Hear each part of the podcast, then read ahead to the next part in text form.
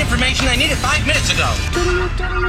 This is a My Talk Dirt Alert, an everything entertainment update heard at the top of every hour on My Talk 1071. So, um, what's new in your world? We'll start with a notable obituary from the world of children's literature. Beverly Cleary, who wrote books like Ramona the Pest and Henry and Beezus, has passed away on Thursday. Ah. She was 104 years old. Amazing. Amazing. Um, So many kids loved reading because of her. Oh, yes. Beverly Cleary sold more than 90 million books, hurting her in the popular ranks of authors like J.K. Rowling. She wrote more than 40 books, including The Mouse and the Motorcycle, Ralph S. Mouse, Henry and Ribsy. I mean, so many books. Uh, What a transformative career she We've had a lot of big people, iconic people die this week. I know.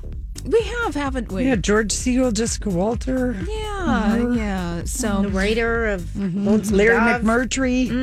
and Henry Huggins, by the way, published all the way back in 1950, won a Newbery Medal, the National Book Award, the National Medal of Arts, and the Library of Congress Living Legend Award.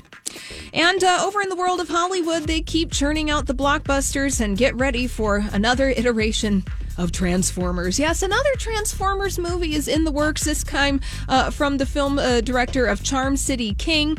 And uh, no word yet on when this new iteration of Transformers is going to be out. Paramount has no comment on this.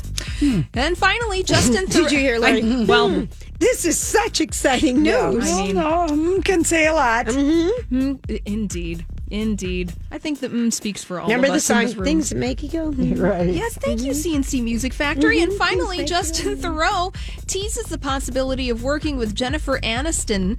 Uh, he he said Oh. he's totally open to it. He He's so told thirsty. Oh yes, he said entertainment to Entertainment Tonight. Listen, if they want to send me some pages about maybe making a cameo on Jennifer Aniston's Apple TV show, The Morning Show, they send me some pages. And he also said Sex in the City could go ahead and throw him up. He's such.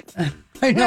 Well, well, you know, it's a way to get his name out there. yeah, Justin Thoreau, call Gatorade. They're looking for a celebrity endorsement. oh All right, that's all the dirt this hour. For more, check out mytalk1071.com or download the MyTalk app.